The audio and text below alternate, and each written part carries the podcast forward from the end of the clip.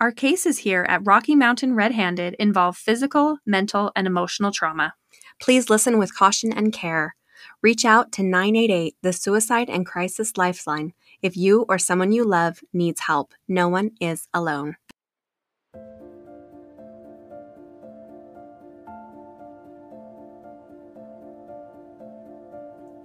The Rocky Mountains hold many mysteries. Millions of people enjoy the natural beauty, but some come across the hidden dangers. This is Rocky Mountain Red Handed.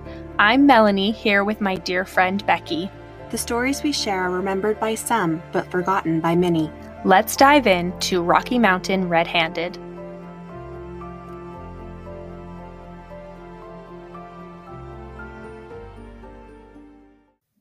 Good morning, Becky. Good morning, Mel. We've got a few exciting things we want to share quickly with all of our listeners. Yes, we have quite a few new listeners, and we are so happy that you're all here with us today. That's very happy. Yeah. So, we have started to give away our stickers that we just got in, and everybody can get one. So, Becky, why don't you tell us what they have to do? They are so cool. I just love our stickers. All you have to do is um, DM us, whatever on, on social media. You can email us. Just contact us with your address and we will just send you a sticker out and help us get the word out and represent us. And the stickers are really cool looking. Yeah, they're super cool. So Mhm. you can check out our social media. I'll be posting more pictures of those, but check that out and send us a DM or an email, and we'll get that in the mail for you. Yes, and they are absolutely free. We just want to share them with all of our friends. Yep. So no cost for the stickers. Send us send us a message. Yep, you'll love it. So our social medias, you can follow us on Facebook. Our Instagram is at Rocky Mountain Red Handed. You can send us an email, Rocky Mountain Red Handed at gmail.com. And our Twitter is RMRH Podcast. Yeah, so with that, let's get to today's case, shall we? Yes. So let me tell you, this case today is nutballs. I just, this one's a crazy one, Mel. Be ready for it. Nutballs. Don't you say nutball? but Are you thinking of like, I'm not going to edit this out because it's amazing. Sorry, guys, leaving it in. here we go? In the late 1980s, Cave Creek, Arizona was home sweet home to the Morris family. Yeah, located just an hour outside of downtown Phoenix, it has a real small town feel with just 3,000 residents. Located at 7041 East Sierra Vista Drive, the beautiful Spanish style home sat on a full five acres and is nestled into the beautiful desert mountains. Children Randy, Cindy, and Donna spent their teenage years here in Cave Creek, and then, as kids do, they graduated high school and moved on to build their own lives. In 1989, their parents, Earl and Ruby, still lived on Sierra Vista Drive as empty nesters. Yeah, they stayed really busy still and very active with their own lives. Yeah, they were partners in marriage and in business. Yeah. Together, they had started and built a thriving accounting and tax prep, tax prep, pardon me, Mel, business in Phoenix. They were both accountants and were equal partners in the business. Yeah, I need to say, well done, Ruby. This is back in the 1970s and 80s when women did not pursue a career in accounting and tax prep. Yeah, she definitely seemed to be like before her time, right? She was smart and motivated, so this is Mhm. awesome. Yeah, very much so. Um, their years of hard work had definitely paid off. They were very successful. In fact, they were millionaires. Galen Earl Morris, who goes by Earl, met Ruby at a honky tonk in Memphis, Tennessee in 1959. They were married less than a year later, and Earl adopted Ruby's young son, Randy. Earl was a former Marine pilot and stood healthy and strong at six feet tall. Ruby loved how he was like a snazzy dresser and had, she said she- he had perfect posture. He had a commanding personality and all seemed to pay attention when he walked into a room. As the years went on, 29, 29 years of marriage to be exact, um, the couple had seen changes in each other, as most couples do, right? Definitely. Mhm. Earl wore a pretty ridiculous jet black toupee as he was very self conscious about his vanishing hairline. Um, I'm going to make a quick public service announcement. Oh boy, Becky, okay, go ahead. Fellas, we like bald heads. If you are losing your hair, just shave it off. Just Yeah. shave it. Yeah, I I think that I agree with that. I feel like a toupee looks worse. Yeah. Don't Don't under any circumstances don't wear a toupee. No, just just don't do it. Just shave it. That's our PSA for the day. exactly our, our service to the community. Exactly. So Ruby had grown depressed and more despondent in the last few years, which a lot of women go through when their kids grow up. After June 4th, 1989, the Morris family would never be the same. Neither would the entire world. So let's turn back our clocks. In the US, Bette Midler's Wind Beneath My Wings made everyone sway with emotion. A beautiful song. I remember it was number one at the time. That was a huge song. But the world looked on in horror at Tiananmen Square. Yeah, a two month standoff between student led groups and the Chinese government hit its climax when martial law was declared and the military occupied large areas of Bij- Beijing. Thousands were killed and thousands were injured. I know, again, we've made this very clear, but I am older than you. Do you remember Tiananmen Square? No, I was like three at the time. if this was 1989, I was three. Okay, I, I remember this very clearly.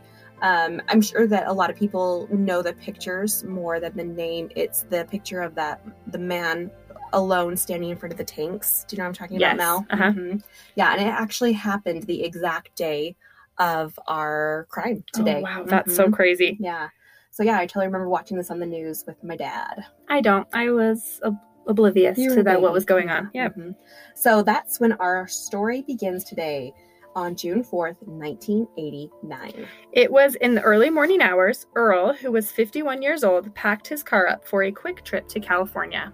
His daughter, Donna, who was 28 years old, was a rising star in the country western music scene. She was performing at a concert that weekend. So, Ruby, who was 49 years old, was not going on the trip to see Donna this time. She had planned a day of shopping with her other daughter, Cindy. Cindy, who was 23 and she was working as a server at the time, had just moved into her, her own home, and the mother daughter duo was planning on buying new furniture and like setting the house up.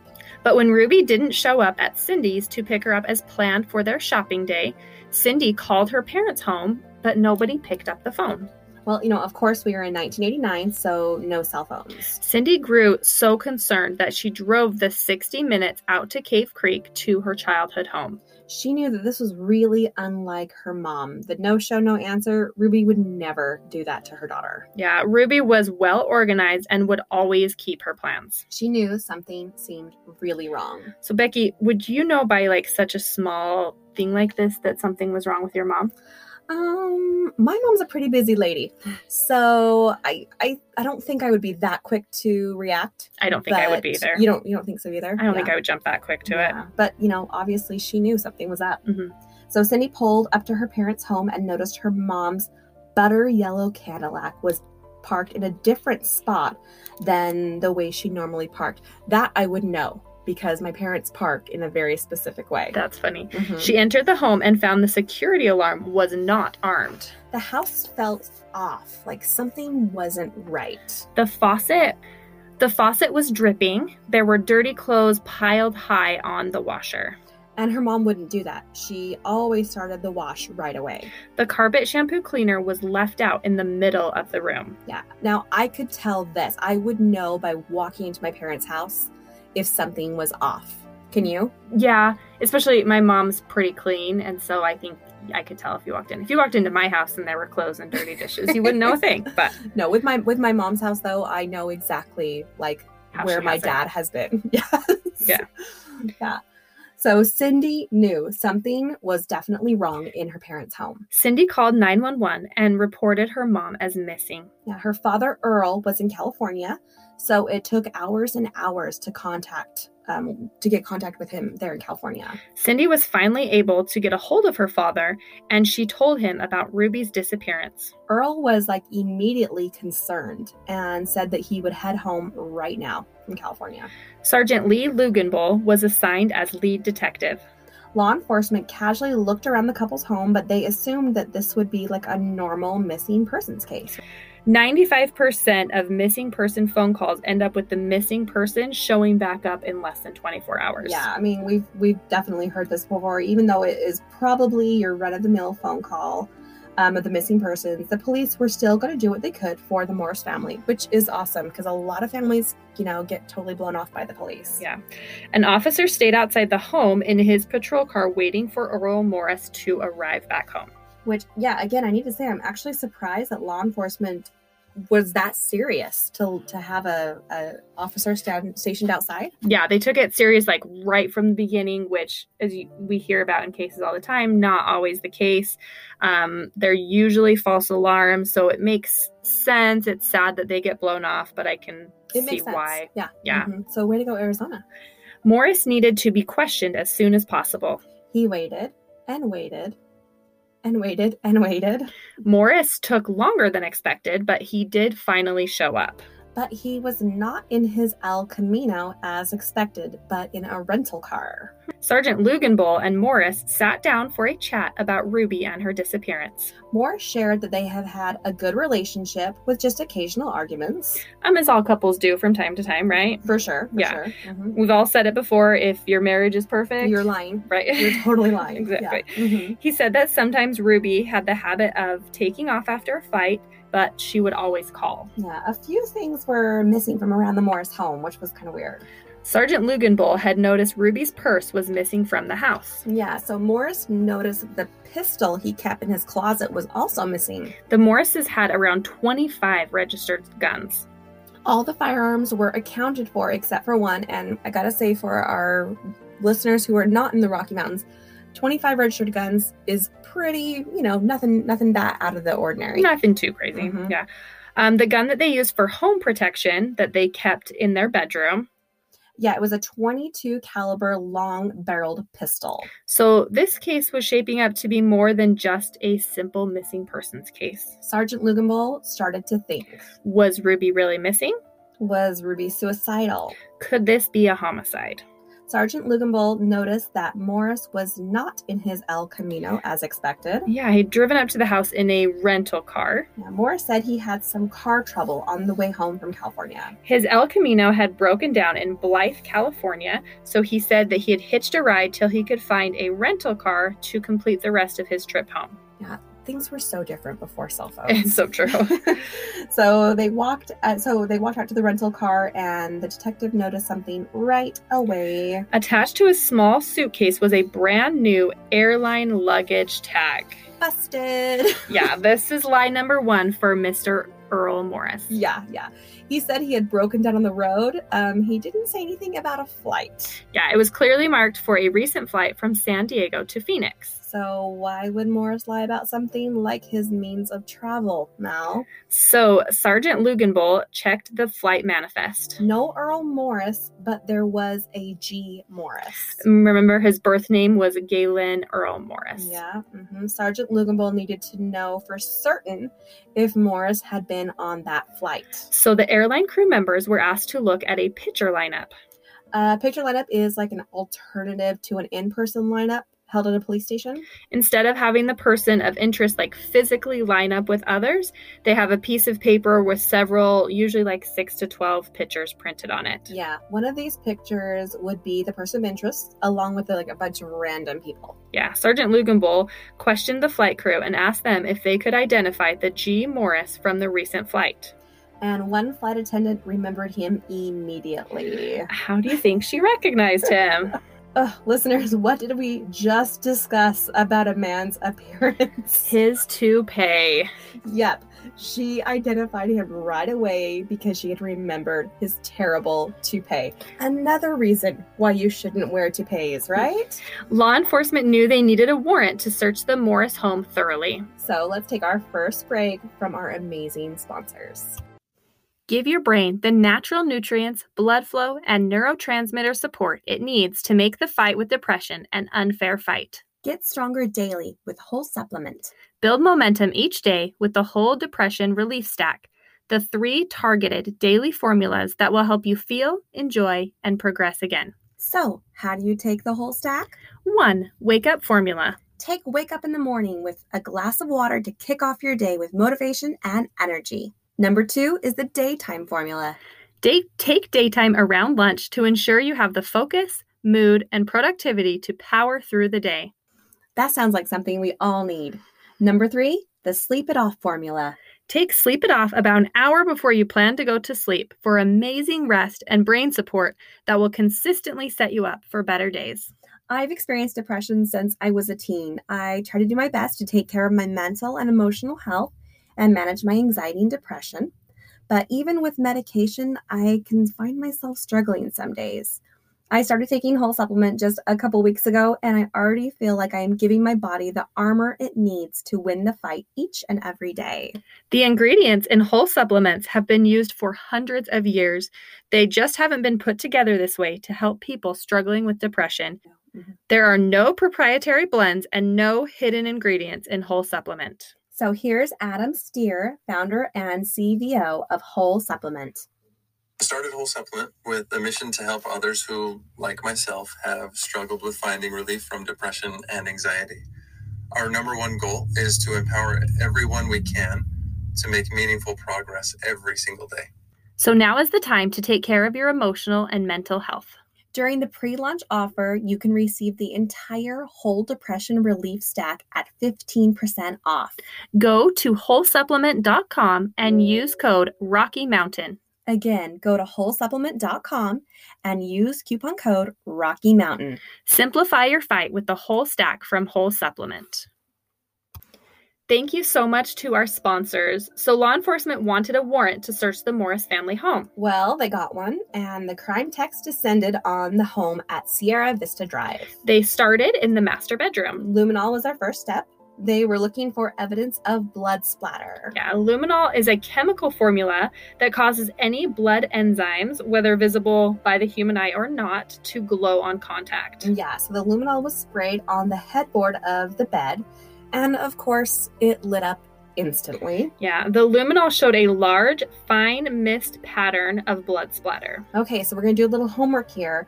We need to give you a little crash course on blood splatter. Different attacks cause different blood patterns. Yeah, so a beating or a bludgeoning would cause a low impact pattern.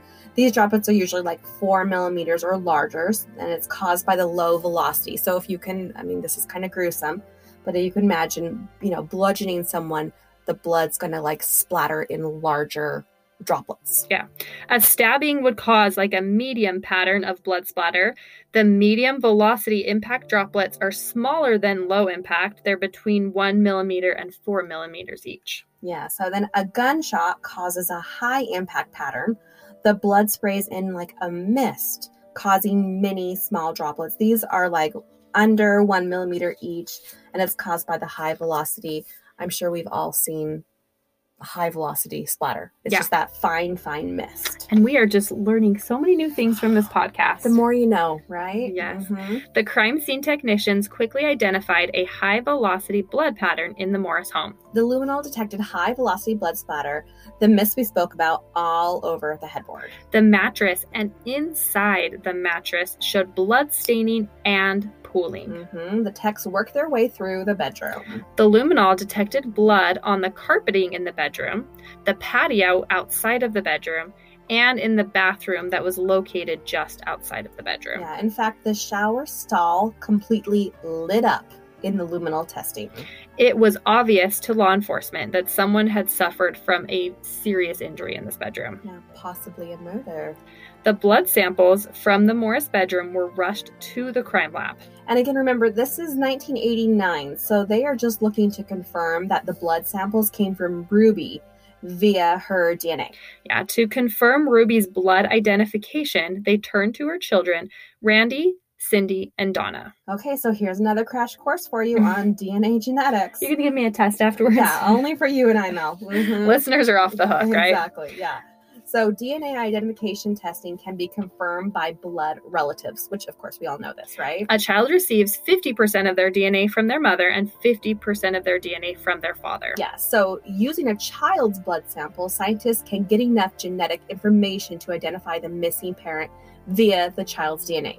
Scientists can extract the other parent's DNA and then create a full DNA profile of the missing person. Yeah, so which is pretty like we're all comfortable with that, right? Yeah. Yeah. So Ruby's children gave their sample to assist in the investigation and Well, things didn't go quite as expected. yeah, so now we know that Randy, who was 32 years old at the time, he was married with a wife, had three kids of his own. um, that of course he would just have one band to match his sisters, right? Yeah, he, remember he was adopted by Earl Morris at a young age. Yes. hmm So all three children had one matching band of DNA in common, Yeah, their mom, Ruby. Mhm. but the second band, So Donna shared the second band with her father, Earl. but Randy and Cindy did not. So that means that Earl was not Randy's father, which we already knew. And also Cindy. Cindy's father was not Earl either. But they shared the same second band of DNA. So that means that they have the same father, Yeah, oops. who is not Earl Morris. Oops. The second matching band, the mystery father of Randy and Cindy, also shared DNA with Ruby.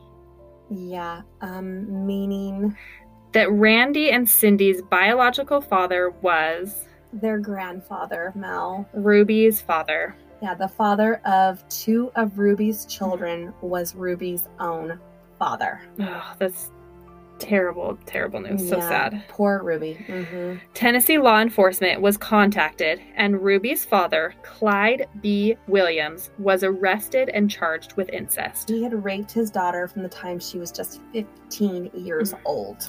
The Morris family secrets were coming out, and it must have just been devastating to the children. Cindy opened up to the detectives and shared another family secret. Oh man, I don't know how many more family secrets that this family can handle. I agree. This is this is a heavy one. Oh. Yeah. Mhm.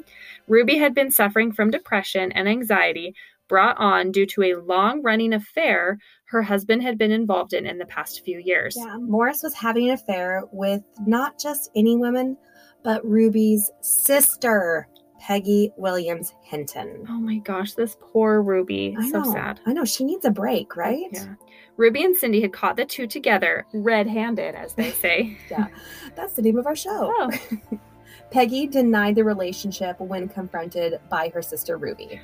Morris didn't deny the affair, but he did refuse to end it. Yeah, poor Ruby was filled with panic every single time her husband went out of town, Yeah, she suspected that he was sneaking off to be with her sister Peggy. which most of the time Ruby was correct. Peggy lived in Monroe, Louisiana, but she and Morris spent a lot of weekends in San Diego together So this woman is literally flying across the country. to sleep with her sister's husband, who wears a terrible toupee. Earl and Ruby's marriage was definitely on the rocks. Ruby had threatened to shoot Earl for his betrayal. Which can you blame her? No, I'm just kidding. She threatened she would divorce him and take all the money and the business, you know, the normal fighting bef- in the middle of a divorce. Ruby also threatened that she would turn him into the authorities for unethical business practices. You see, Morris had been illegally skimming money from their company for years and years and years. And another family secret, right? Yeah, there's a lot of Morris family secrets. Yeah. Earl Morris was a man that had a lot to lose. Yeah. So that weekend, Peggy was planning on joining Morris in San Diego for a little lovely weekend getaway, but unexpectedly, she missed her flight. Sergeant Lugenbull verified that Morris was on the suspected flight, all thanks to that flight attendant who remembered his hideous toupee. Yep. And they located his car abandoned at the San Diego airport parking lot. Crime scene techs closely examined the El Camino. It was clean, except A large blood stain was found in the passenger floorboards just under the seat. Yeah, with such a large bloodstain pool, Tex observed the passenger. The person who rode in that shotgun seat had to be dead. The pool was that big. They tested the blood stain from the vehicle, and it was verified the person who the blood came from. It was, of course, our dear Ruby Morris. Okay, so now we know that Ruby was probably deceased at this point. Yes, uh-huh. we have blood splatter from the high velocity wound on the headboard, pooling in the bathtub, and a large bloodstain in her husband's car at the passenger's floorboards. Yeah, things are not looking too bright for her. Yeah, hmm but where is Ruby's body? Could it possibly be somewhere in San Diego? So Sergeant Lugenbold discovered that Morris actually owned a boat. A 26 foot cabin cruiser named High Low. Hi low, like hello, clever. It was stored. it was stored at the marina in San Diego. So law enforcement went to check on the boat, but it was missing. The marina checked their records and found that Morris had taken his boat out on June 5th. Yeah, that's ju- the day after Ruby disappeared.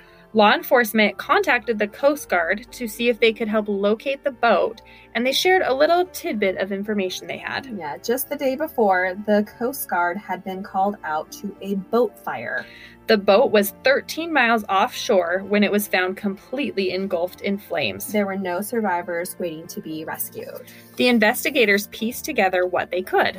Yeah, the boat had burned from the center of the craft out, Yeah, this was odd because all boat fires start in the fuel compartment. which completely makes sense. Yeah.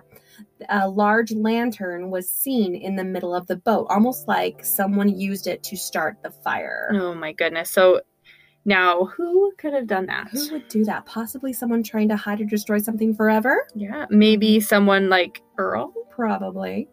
The hull of the boat capsized, capsized first and sank to the bottom of the Pacific, which is about 2,000 feet down to the ocean floor. The marina was able to share another piece of information about Morris that day. He rented a small boat on the morning of June 5th and returned it just a few hours later, about 12 p.m.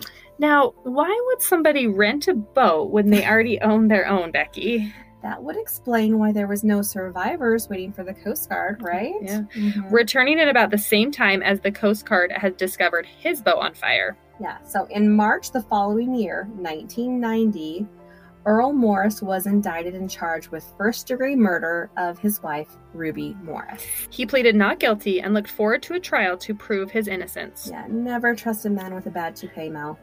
Morris remained free on bond for $548,000. Yeah, first degree murder is hard enough to prosecute, but then throw in the lack of a victim's body. The prosecution had a tough road in front of them. Yeah, they first have to prove that there even was a murder, just not someone running away and starting a new life. Mhm, Yep. Then they had to prove who was the murderer. Yeah, that's double duty for them. hmm Yeah, they believe they had enough evidence to prove Ruby Morris was dead and murdered by Earl Morris, her husband of almost 30 years. Here is the story presented by Maricopa County Deputy Attorney Bill Clayton during the trial. So, either the evening of Friday, June 3rd, or early morning hours of Saturday, June 4th, 1989, Morris entered the master bedroom. He shot Ruby while she lay asleep in their shared bed. Morris then dragged her body to the bathroom just off of the bedroom. He removed her clothing and placed her in the bathtub to drain the blood from her body.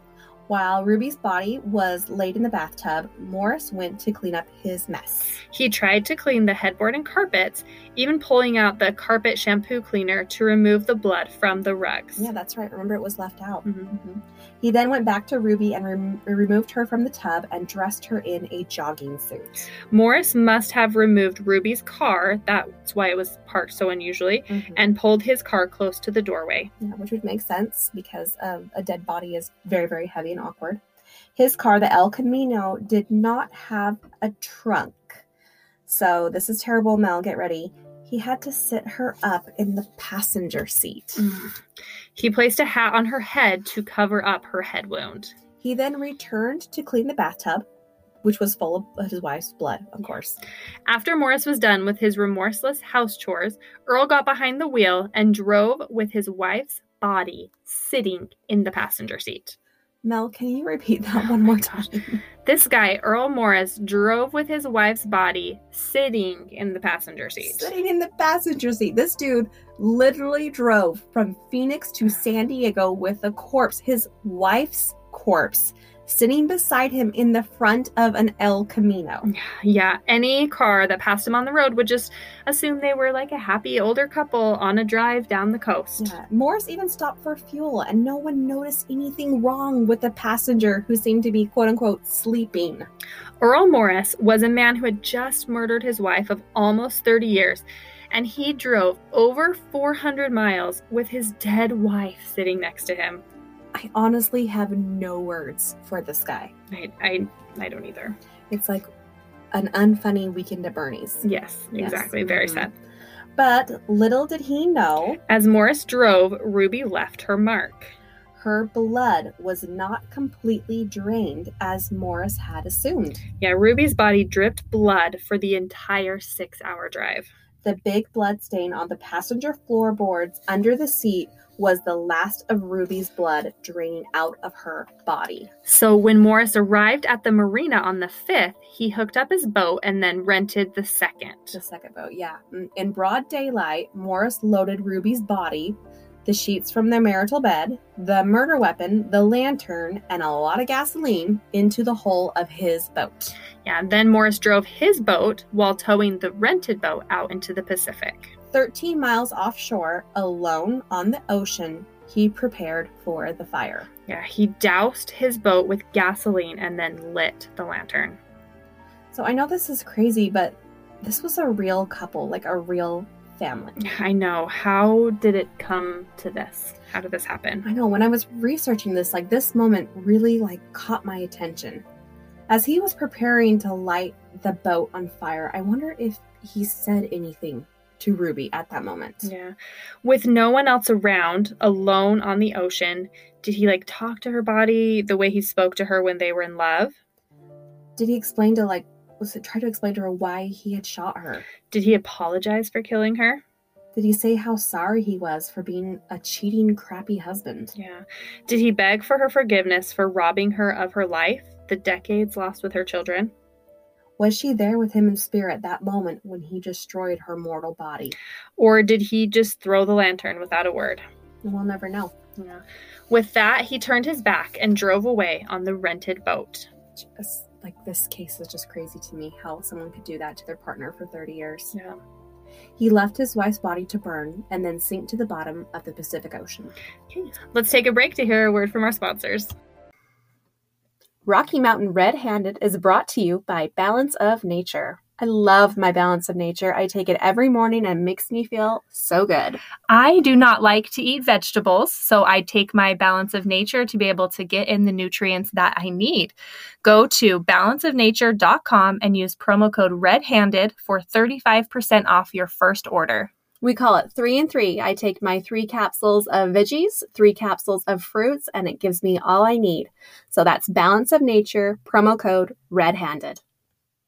A big thank you to our sponsors. So, Earl had just left his wife's body and his boat to burn and sink into the ocean. Yeah, he was long gone before the Coast Guard arrived at the site. The whole of the boat sank and nothing could be recovered. So now let's turn to the defense. Yes, attorney Tom Hentz, um, whether by choice or not, we don't know, put Earl Morris on the stand. You know, it's it's always their choice. Right. Mm-hmm. He testified for two full days. Morris claimed he last saw his wife alive in their bedroom. He said he was in the garage doing a few odd jobs around midnight when he heard a gunshot. It didn't alarm him too much because gunshots were pretty common out in the desert. He didn't realize that the shot had come from inside his home. Yeah, After he'd finished tinkering in the garage, he entered the house and walked into his bedroom. He said he saw Ruby lying with blood coming out of her head. Morris grabbed a towel and tried to stop the bleeding. He saw the gun laying on her stomach. He said he tried to give her CPR, but there was so much blood all over the pillows and the sheets. Yeah, I mean, I would think it would be close to impossible to give CPR to someone like laying on a bed, right? There's no way you could. I agree. There's like too much give on a mattress. This Yeah. does not sound right.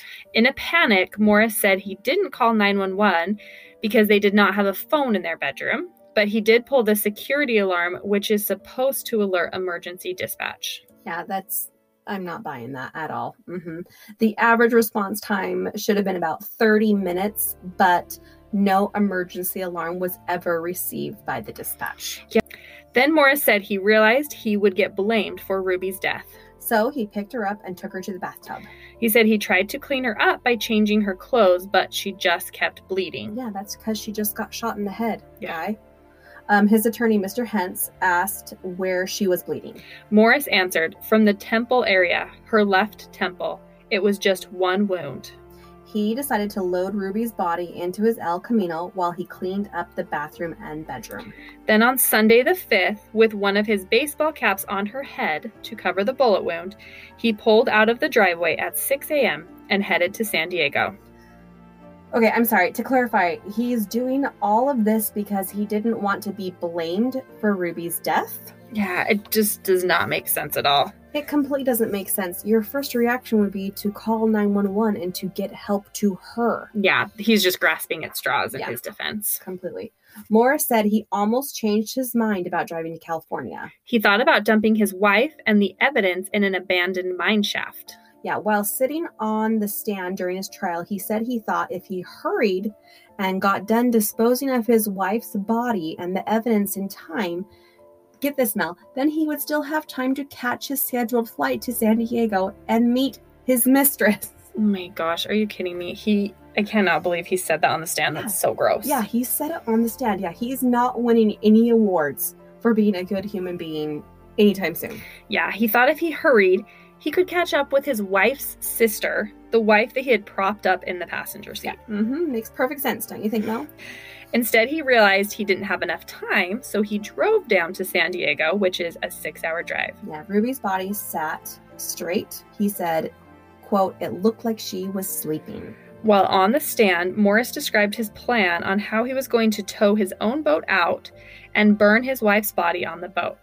Get this a group of school children came into the courtroom. Oh no, this case is like the stuff of nightmares for these children. Yeah, not exactly child appropriate. Yeah, a reporter said the kids shuffled loudly down the pew to find a seat. You see, they were there to witness how our judicial system works. Yeah, that's awesome. I think that is great. What an amazing learning experience. But maybe check the court docket to see which trial you're walking into, right? Mm, Yeah, that'd probably be a good idea to check beforehand. Yeah, the judge, this reporter said the judge shocked to see the children coming into his courtroom during such a dark case and like a dark moment in the case seemed to be like super caught off guard and just stared at the kids. Once the children all sat down, the judge said, like in a panicky voice, very loudly, I'm sorry, you must go to another courtroom. You can't stay here. Yeah, probably a good idea. Yeah, I'm glad that he did that, kicked him out. Yes. hmm So the reporter said the children's mouths fell wide open in surprise and they shuffled out slowly. That's funny.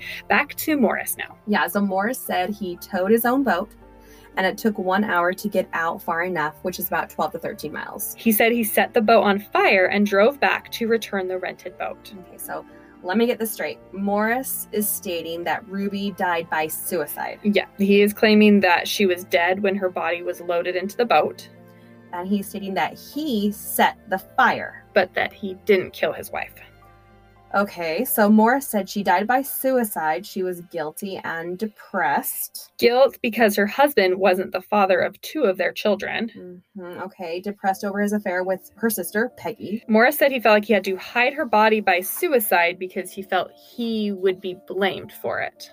That's quite the lame story there, Mel. Ah, quite the story. So, after disposing of Ruby's body and burning the boat, Morris went straight to the airport and caught the flight home at 1:30 p.m. Yeah, by this time, Morris said he had been awake for almost 48 hours. When he arrived home on June 5th, 1989, maybe looking forward to a nap, he was greeted by a police officer waiting outside his car. Yeah, I better forget about that nap, Mr. Morris. Yeah, delirious from no sleep, right? Yeah. hmm So, Mel, if you were an attorney, how would you go about cross examining this guy? Like, attack him straight out and shred his unbelievable, I was trying to protect my family, myself, and my wife's reputation story?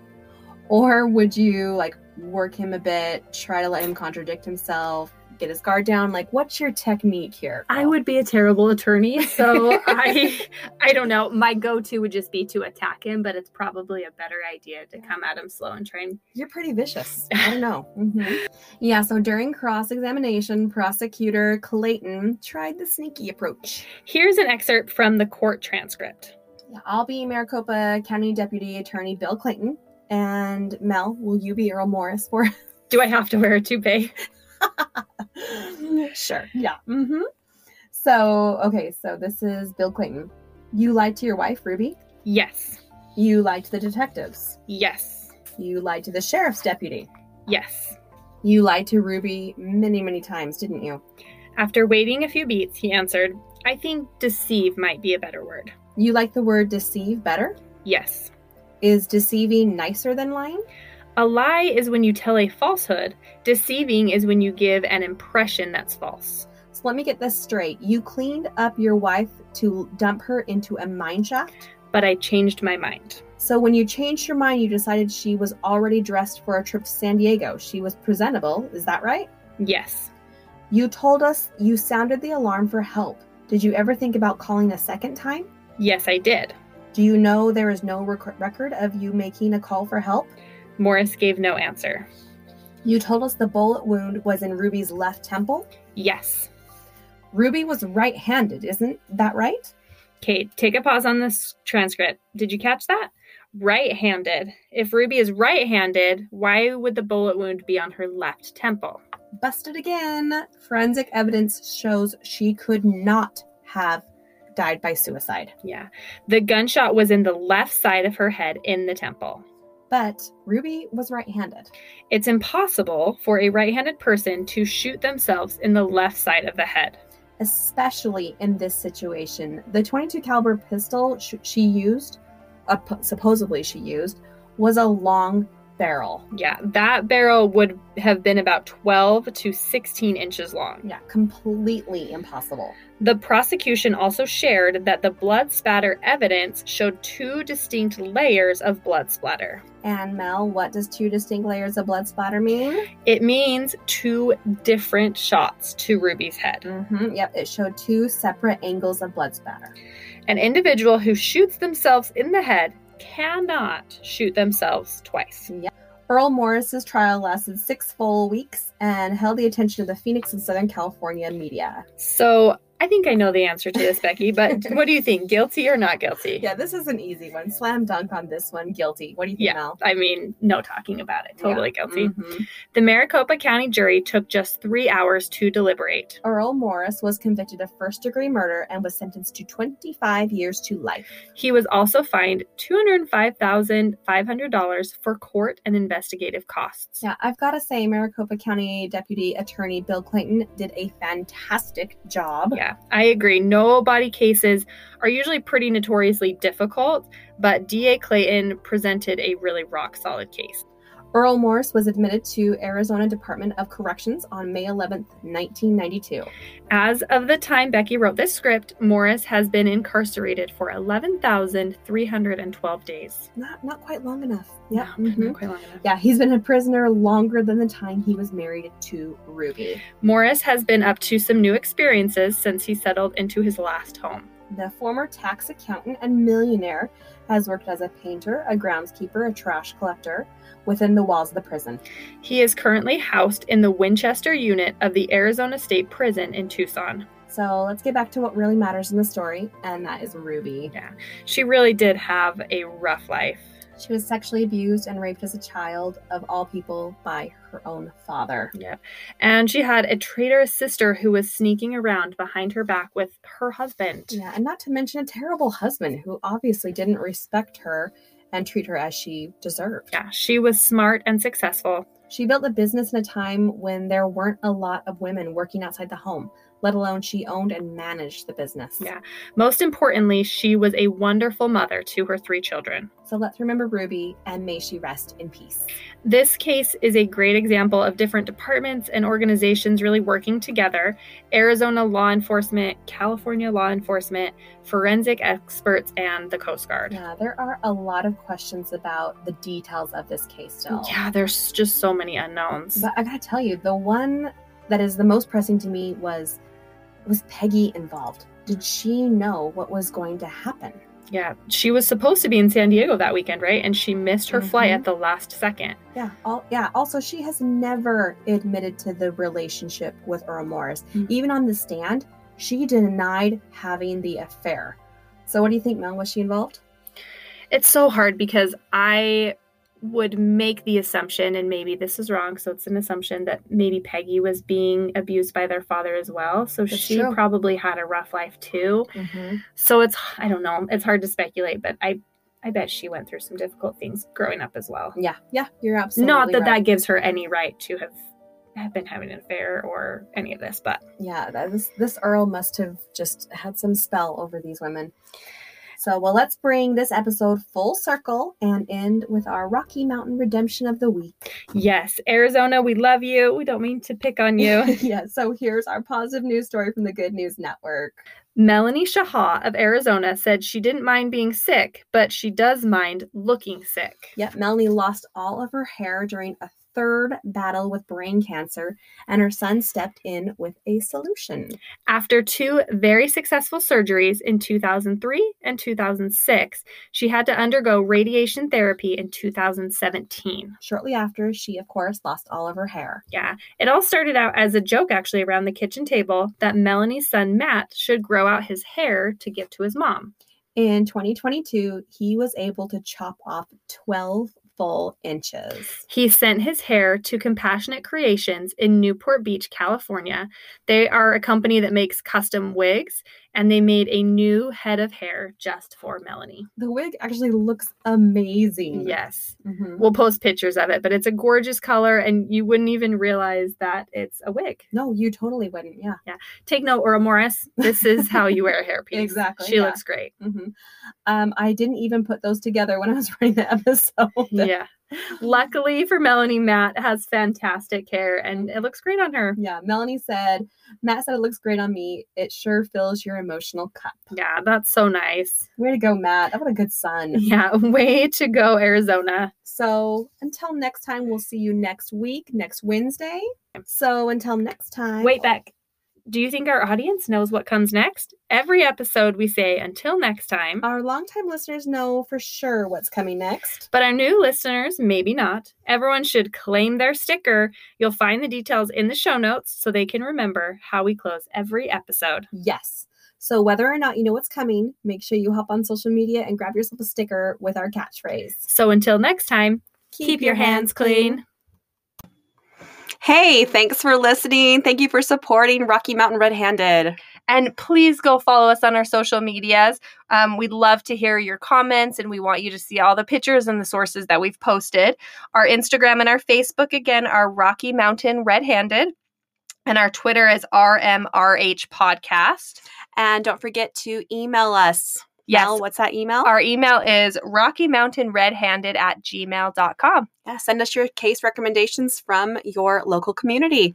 Have a great day.